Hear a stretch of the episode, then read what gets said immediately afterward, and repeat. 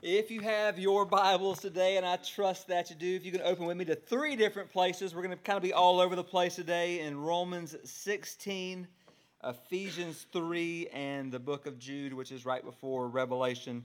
It's only one chapter, so we're going to be there. But for those of you who are new to First Baptist Ocean Way, for the last nine years, at the beginning of every year, we ask all of our members to pray to seek the Lord and ask the Lord to give you one word, a word for the year. One word, as we said, anchored in the word. So, what we normally say is find a verse. Um, start there, find a verse, and, and one word anchored in the word that becomes your prayer for the new year. And in the past nine years, we have, there have been some pretty amazing stories of how God used words to prepare people for things that they could have never anticipated. Some very, very good. Some, from a human perspective, maybe, maybe not so good. But every year, as I seek a word for the Lord, I understand that it's not just only a word for me personally, it's also a word that I pray over my family, and it's a word that I pray over um, this faith family. You know, this word is not just for me, and which, when you think about it, every word that God gives to us, even if it's a word from a pastor, if the Lord gives it to us, it's not just for us. The word is not meant to stop with us, it's meant to spread through us. So I pray that as we receive the word, it's not just for us alone, we're giving it to others. I want to encourage all of us today, every member of our faith family, to seek the Lord this year for a word. And when God gives you that word along with a verse, to put that word up on the board here as a reminder for you. I want to encourage you to also take another three by five cards. So we have cards up here, pens, all those things. But take an extra one and write your word in that verse and put it either in your Bible, put it on your mirror, that you can see it every single day. Because I have to admit, there have been times where I had a word for the year, and somewhere along the, the year, if you would have asked me, what was your word for the year? I'd be like, uh, yeah, um, what, what was that again? But so keep that ever in front of you and then put it on the board as an encouragement for others. And as I say a lot, those that have been touched and saved by grace, you don't have to beg them to do anything. But sometimes you do have to guilt people into some things. So let me just say this to us today. Um, as a whole, not just speaking of any service, but as a whole, our youth last year, percentage wise, completely dominated words for the year. Percentage wise, our youth had more words up on this board than adults. Now, majority of the Bible, the adults are supposed to lead out, but last year, through our church, our youth took the lead and said, here, here and if they tr- choose to do it again this year, then so be it. Praise God for Pastor Jordan and Blair and the way that they are leading. But I pray that we all would step up this year and seek the Lord for a word that He has uh, for us. And so, my word for the year is, and you can kind of see it's more of a phrase for the year, but I'm the pastor, so I can make up the rules as we go along. But my, my word for the year, my phrase for the year came pretty early. I think it came in October when we were reading through our Bible reading plan, and I came upon a, a phrase, um, a, a three word phrase, that when I pursued it, I realized it appears three times in Scripture, but every time it appears in Scripture, it appears as a six word phrase. So I, as I began, I, I looked at this phrase, now to him. It appears in Romans 16, in Ephesians 3, and in the book of Jude, where we're going to be today. And all three times that phrase, now to him, appears with another phrase, who is able. Now to him who is able. And before we jump in, I want to just think about those three words, now to him, which find their meaning in that word, him and who He is. Just think about who God is this morning. Who else do we know that is high yet humble, that is strong yet sensitive, that is righteous yet gracious, gracious, that is powerful yet merciful, that is authoritative yet tender, that is holy yet forgiving, that is just yet compassionate, that is angry yet gentle, that is firm yet friendly. From Genesis to Revelation, we see a continuing revelation of who God is. And the beautiful thing is that after each revelation, this book would have us know that our God is so much more. He is so much more. And know this, He is able. He is able. God is able. There aren't many three letter or three, three word, nine letter sentences that can stir a person's heart like that can. God is able. Richard Strauss um, insightfully explained that power is something with which we are all familiar. We can grasp its significance, at least we think we can, until we come to God. Then suddenly our minds are boggled. He says God possesses infinite, complete, and perfect power. None of us can make that claim. Our capabilities are limited, and he says this, but God is able to do everything he wills. God can do everything He wills. And think about this according to Genesis 21, God is able to hear the faintest cry. According to Daniel 3, God is able to deliver from the fiery furnace and fiery trial. According to Hebrews 7, God is able to save to the uttermost those who come to him through Christ. According to 1 John 1, God is able to forgive us and cleanse us of all unrighteousness. According to John 10 and 2 Timothy 1, God is able to keep us for all of eternity. According to Matthew 9, God is able to open up the eyes of the blind. According to Mark 1, God is able to cleanse the leper, to make clean what was unclean. According to Genesis 22, God is able to meet our every need because He is Jehovah Jireh, the one who provides. According to Hebrews 2 and 1 Corinthians 10, God is able to help us in the midst of our temptations, even making a way of escape. According to 2 Corinthians 9, God is able to make all grace abound to us because 2 Corinthians 12 says his grace is sufficient for us. And as we come this morning, we're going to see that according to Romans 16, God is able to strengthen us. According to Ephesians 3, God is able to do immeasurably, abundantly above all we could ask or imagine. And according to Jude, Jude 24, once again, God is able to keep us to the very end. He is able. Our God is able. And that word is, as we see in Scripture, He is able, is in the present tense, meaning that He is able, He has always been able, and praise God, He will always be able. This is the God that we serve. No matter what you are going through, God is able. He will not fail you. He is the same yesterday, today, and forever, meaning that He is still Jehovah Jireh. He is still your provider. He is still El Roi, the God who sees you. He is still El Shaddai, the Almighty One. He is still Jehovah Nisi, your banner in the midst of battle. He is still Jehovah Rohi, your shepherd. He is still Jehovah Rophi, your healer. He is still Jehovah Shammah, ever present with you. He is still Jehovah Shalom, your peace. He is still the Alpha, the Omega, the beginning and the end. He is still the one who is before all things. So he knows what's coming into your life and my life. He's not surprised. He is still the way maker. He is still the one who gives us victory in the battle. He is still the name that's above every name. He is still the King of kings and Lord Lord of lords. He is still over every power and every authority, and he is still mighty to save. That is good news. We hadn't gotten into the words yet, and here we are rejoicing in this God, who He is for us. So, therefore, let me say this don't listen to the lies of the enemy that tells you that God can't. Because God is more than able. He is able. He loves you and he will not fail you. Let me say it again God is able. He loves you and he will not fail you. He won't fail you. He doesn't know how to fail. In the words of A.W. Tozer, and I love his writings and how deep he is, but he says, Since he has at his command all the power in the universe, the Lord God omnipotent can do anything as easily as anything else. All his acts are done without effort. He expends no energy that must be replenished. His self sufficiency makes it unnecessary for him to look outside of himself for a renewal of strength. All the power required to do all that he wills to do lies in undiminished fullness in his own infinite being.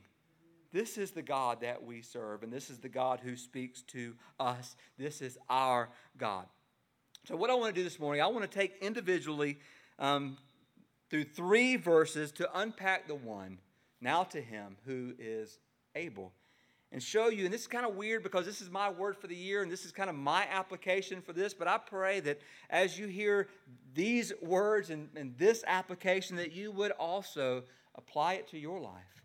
And however God uses it, may it be for His glory. So we're going to begin today with Romans 16. So, Romans 16. And if I'm going to let you stay seated because we're going to be moving around a little bit. But Romans 16, verse 25, when you get there or when you see it on the screen, let me hear you say. Amen. So it says this Now to him who is able to strengthen you according to my gospel and the preaching of Jesus Christ, according to the revelation of the mystery that was kept secret for long ages. And here's my first application I find my strength in Him. I find my strength in Him. God is able to strengthen every one of His children. Maybe you're experiencing your weakness right now. Maybe you or someone you love have recently received an unexpected diagnosis. Maybe you've lost a loved one or still walking through that. Maybe you are under extreme stress at work or you are dealing with a difficulty that you have come to the end of your own strength and your own ability. And this verse would have you know that there is supernatural strength for you. For you. Maybe you're here this morning and you're feeling amazing. You've had the best week of your life, you've never been better. But how much would it take to destroy that strength? How much would it take for your world or my world to come crumbling down? The point of this passage is that God is able to strengthen us so that even if we must face one of these horrible things, we can still stand. We can still stand in Him. God is able to strengthen us. And hear this not only is God able to strengthen us, He wants to strengthen us. God wants to. The sovereign God wants to strengthen you and me. This week I read this thought and it was so amazing and so encouraging. Just, just listen. Many kings in history and many dictators today desire glory. They want to be known as strong, rich, and wise. And how have they gone about receiving glory and strength? By keeping their citizens weak, poor, and uneducated. The uneducated people or an, an educated people is a threat to a dictator. A prosperous middle class is a threat to a dictator. A strong people is a threat to the strength of a dictator. So, what do they do? They secure their own power by keeping their people weak.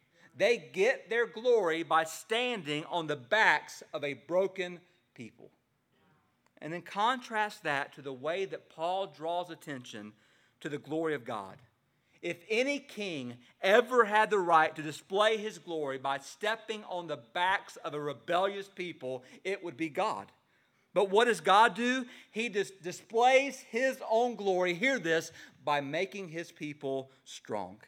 Now, to him who is able to strengthen you be glory forevermore, is what verse 27 says. God magnifies his glory by making us strong. God doesn't feel threatened when you and I become strong. God knows that the stronger our faith, hope, and love is in Him, the greater He appears. The greater God appears. So God does not secure His strength by keeping us weak. God magnifies His glory by giving us strength. Now, to Him who is able to strengthen you and me be glory. God is able and God desires to strengthen his people. Yet here's the question how? How will God strengthen us? And Paul answers the question Now, to him who is able to strengthen you according to my gospel. God strengthens us through the gospel of Jesus Christ. What is the gospel? The gospel is the good news that the holy creator of all, who made heaven and earth, who made us, and yet we rebelled against him. We looked a holy God in the eye and we said, No. And yet God pursued us and pursued us. and pursued us. In the perfect time, he sent forth his son to do for us what we could never do for ourselves, to die as a sacrificial atonement for our sin, for your sin and my sin, so that if we call upon the name of the Lord, we will be saved. And many Christians mistakenly think that the gospel is merely a doorway into Christianity, but the gospel is the mansion itself. Meaning, a believer doesn't get the gospel and move beyond the gospel. We get the gospel and we move into the gospel. We grow more and more in the gospel. This is the way that God strengthens his people. And when God strengthens his people through the gospel, it's like sinking a post deep into the ground and then filling a hole with concrete where that pole is not going to move. And in the same way, in the same way, the gospel doesn't move. And those who are firmly planted in it won't move either. God wants to strengthen us. And listen, here's what I know about us. Maybe I'll just confess my sin. Oftentimes, we ask God to strengthen us, but what we really want is for God to strengthen the natural object that we're clinging to. So we, got, we want God to strengthen our health, our relationships, our plans, our purposes, our this, our that, our something else.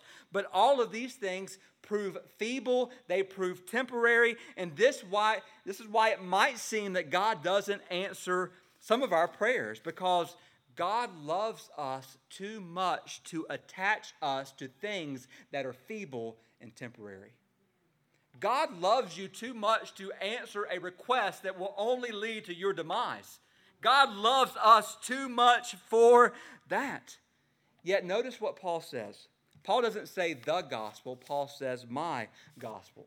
Now, in no way is Paul saying that I have a different gospel. It's something that God gave me and not anybody else. What he's saying is this there's a difference between the gospel and my gospel. There's a difference between knowing that Jesus died upon the cross for sinners and knowing that Jesus died upon the cross for me. There's a difference between knowing that God said he would forgive sinners and knowing that God has forgiven me. There's a difference between knowing that God has made statements throughout Scripture, throughout His Word, or believing that, and then believing that, no, those are for me. Those are things that God has given to me. So Paul didn't see the gospel as some random ideas out here somewhere. He viewed them as their mind. So, do you own the gospel that way? Has it become good news for you? Because here, here's the deal gospel ownership, when we own the gospel, it leads to strength. It leads to strength. So I find my strength in Him. Find my strength in Him. But secondly, let's look at Revel, or excuse me, Ephesians chapter 3. Ephesians chapter 3. In Ephesians 3, in verse 20, when you turn there or when you see it on the screen, let me hear you say, and Paul writes these words Now to him who is able to do far more abundantly than all that we ask or think, according to the power at work within us. It's a comfort to know that our God answers us. But here's, here's the point Here, here's the application. Secondly, I find every answer in Him. Every answer in Him. When we pray, our God is able to do for us what we ask of Him. And Paul says he's able to do abundantly more than we could ask of him. One pastor from a century ago, named Arthur Pierson, once said that there is a sevenfold measure of the power of God in this verse. The first is that God is able to do what we ask. Second, God is able to Second, he is, uh, excuse me, first, God is able to do what we ask. Second, he is able to do all that we ask. Third, he's able to do what we think. Fourth, he's able to do all that we think. Fifth, he's able to do above what we ask or think. Sixth, he's able to do abundantly above all that we ask or think. And seventh, he is able to do far more abundantly than we could ever ask or ever think. What do we say to that? All we can say is hallelujah and amen to our God who is able to do more. He is more than able. And hear this this morning. Oftentimes, our problem is not that we ask too much from God, our problem is that we ask too little. Amen. We ask too little from God. Just think about what you've asked God for this week. And then answer this question Do your prayers show that you really don't believe in God because you haven't been praying at all? Do your prayers show that you don't believe that God really cares for you, that God's able to meet your needs? Do you do your prayers show that you just don't believe God's able to do the big things in your life? Or do your prayers show a faith in a loving and amazing God who is able to do all things? What do our prayers throughout this week show the God that we believe in? In her book, A Slow and Certain Light, Elisabeth Elliot, Elliot, excuse me, who was a missionary in Ecuador, tells of two adventurers who stopped by to see her all loaded with equipment for the rainforest east of the Andes. So, all this in Ecuador. So they sought no advice, just a few phrases to converse with the Indians. And she writes this Sometimes we come to God as the two adventurers came to me, confident and we think well informed and well equipped. But has it occurred to us that with all of our accumulation of stuff, something is missing? We think we know what we need a yes or a no answer to a simple question, or perhaps a road sign, something quick and easy to point the way. Yet, what we really ought to have is the guide himself. Maps, road signs, a few useful phrases are good things, but infinitely better is someone who has been there and knows the way. What if our prayer each day was God, above everything that I want and above everything that I think I need, God, I want you. God, I want you. I need you. You are the answer to every need that I have or will have. And God can do all that we ask. But why does Paul use the word think? Above all that we can ask or think. And I think Paul knows that there are certain things that we are willing to ask God for, and there are certain things that we're unwilling to ask God for, so we'll only think about them. There are certain things that we think are too hard for God, so we don't think, or we don't ask Him, we only think about it. Or certain things that we think, well, God doesn't care about this detail in my life. I'll let it eat me up, but I won't ask God for it maybe deep down we just don't believe that God is able or God is willing, but He is. The, the good news is that our God is not limited by what we could ask, and He's not just limited by the things that we think upon. God is not bound um, by what we can accomplish on our own. Let me just give you a helpful hint today God can do more than you can. God can do more than maybe you're having the best week of your life, and you're like, man, I've been pretty good pretty amazing week this week. Let me tell you two things you can't do. You can't make anything out of nothing, by which God made everything out of nothing, and you can't save yourself. God did both of those things, made everything out of nothing, and He saves us. Therefore, God can do more than we can. But you can find your answer, whatever you need, in Him. He can do more. I find every answer in Him, which leads us to the last verse today, which is Jude 24. So, Jude the second to last book in the Bible, Jude. Just one chapter, so that's why I said Jude 24.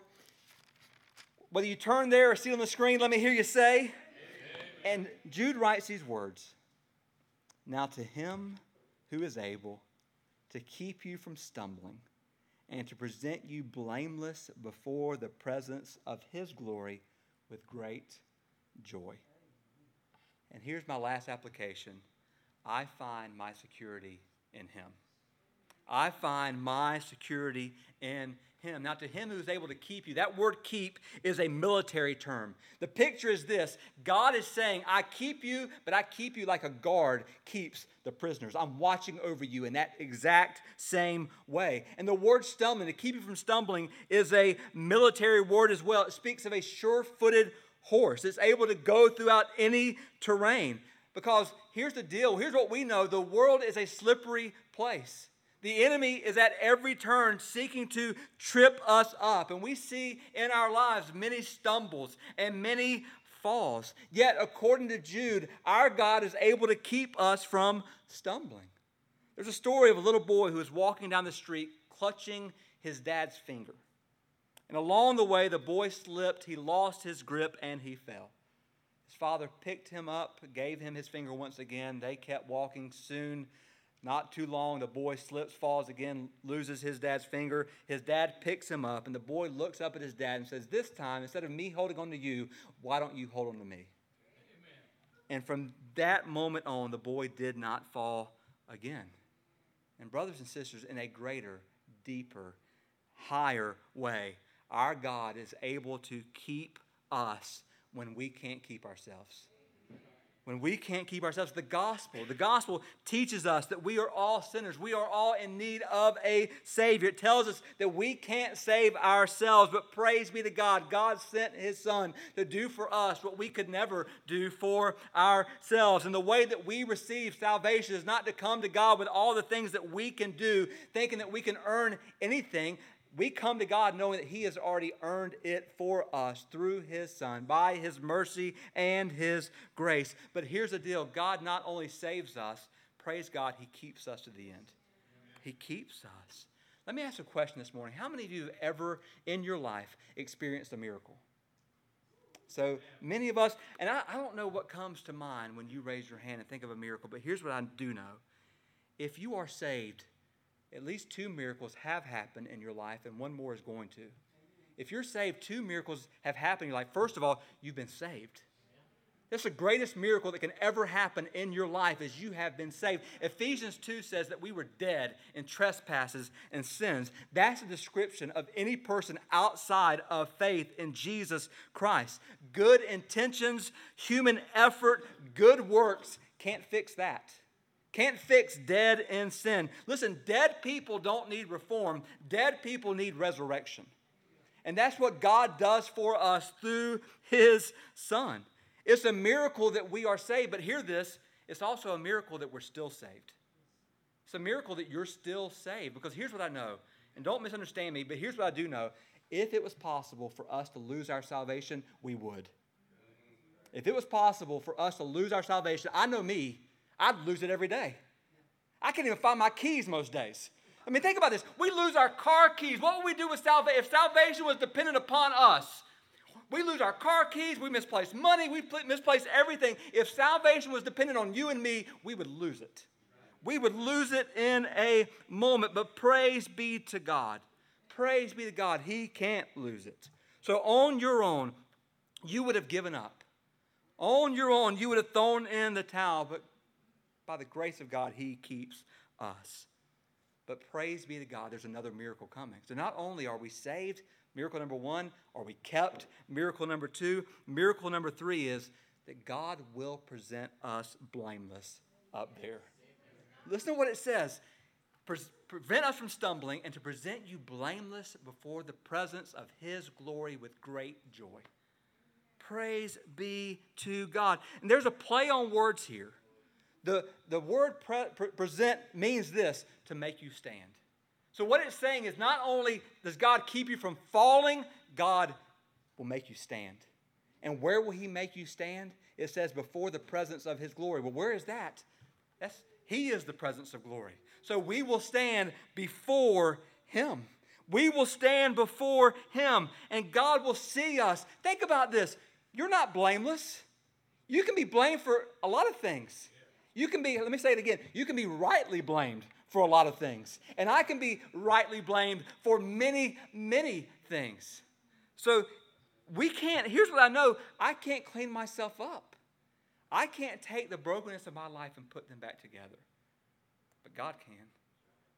And He takes me and He makes me a new creation in Him. That when God sees me, He does not see me now in my brokenness, He sees me in Christ and he sees Christ in me. And it makes all the difference in the world. And God one day will present me blameless before his presence with great joy. Amen. With great joy. Therefore, therefore, how do I apply this? How do I end this? And this is kind of the application of my word for the year for me, and I pray for you. Because of all of this, I live my life now, my life now, to Him to Him. My life now to Him every day, God, to you. To you, God, to you who's able to strengthen me this day. When we wake up in the morning, we don't know what's coming, but God does. And there's mercy for the day and there's strength for this day. God is able and He is the answer to my every need. God, help me to look to you today and every day for what you are. You're the answer. God, you're the answer. And help me, Lord, to know that the ultimate picture of this book doesn't say, if you hang on to God, you'll be saved. It says, no, God hangs on to you. So therefore, I don't I believe in the perseverance of the saints, but also more than that, I believe in the perseverance of the Savior. That who Jesus saves, he keeps. Because if if you could lose your salvation, then it's not eternal. And if you lose your salvation, it's not everlasting. And if you could lose it, then somehow you're, you're walking along, floating in the air, wondering where your hope is and do you have it or not. And yet this book comes along and says, I write these things to you that you may know that you have eternal life. That you may know now, right now, to Him. To Him. May we surrender ourselves to Him this day and every day, all for His glory. I'm going to ask you to go ahead and stand, and we're going to call the instrumentalists up and Brother Frank up as we enter this time of invitation and consecration as we're about to sing an amazing hymn called Tis So Sweet to Trust in Jesus. And it is, let me tell you, it's just as sweet today to trust in Jesus as it was 2,000 years ago, and it will remain sweet to trust in Him. Let's pray together. Now, Father, we come before you in this moment, rejoicing, God, in you. Now to Him, you who is able. Lord, you are able. You are more than able, God. You are able. Lord, we, we might not know if you're willing. We want to always pray according to your will. But God, we know that you're able. We know that you can. And Lord, we just want to trust you. We want to trust, God, your strength in the midst of, God, we're weak. Lord, you're strong. Lord, we like to think we have the answers, God, but you are the answer. And Lord, you are the one who holds on to us. John 10, Jesus, you said, Nothing can snatch them from my hand, and nothing can snatch them from my Father's hand. Nothing, according to Romans 8, can separate us from the love of Christ or the love of God that's found in Christ Jesus our Lord. Thank you. Thank you, God, for your strength. Thank you for the answer, which is you. Thank you for holding us and keeping us. Just finish this time. Tis so sweet to trust in you. In Jesus' name, amen.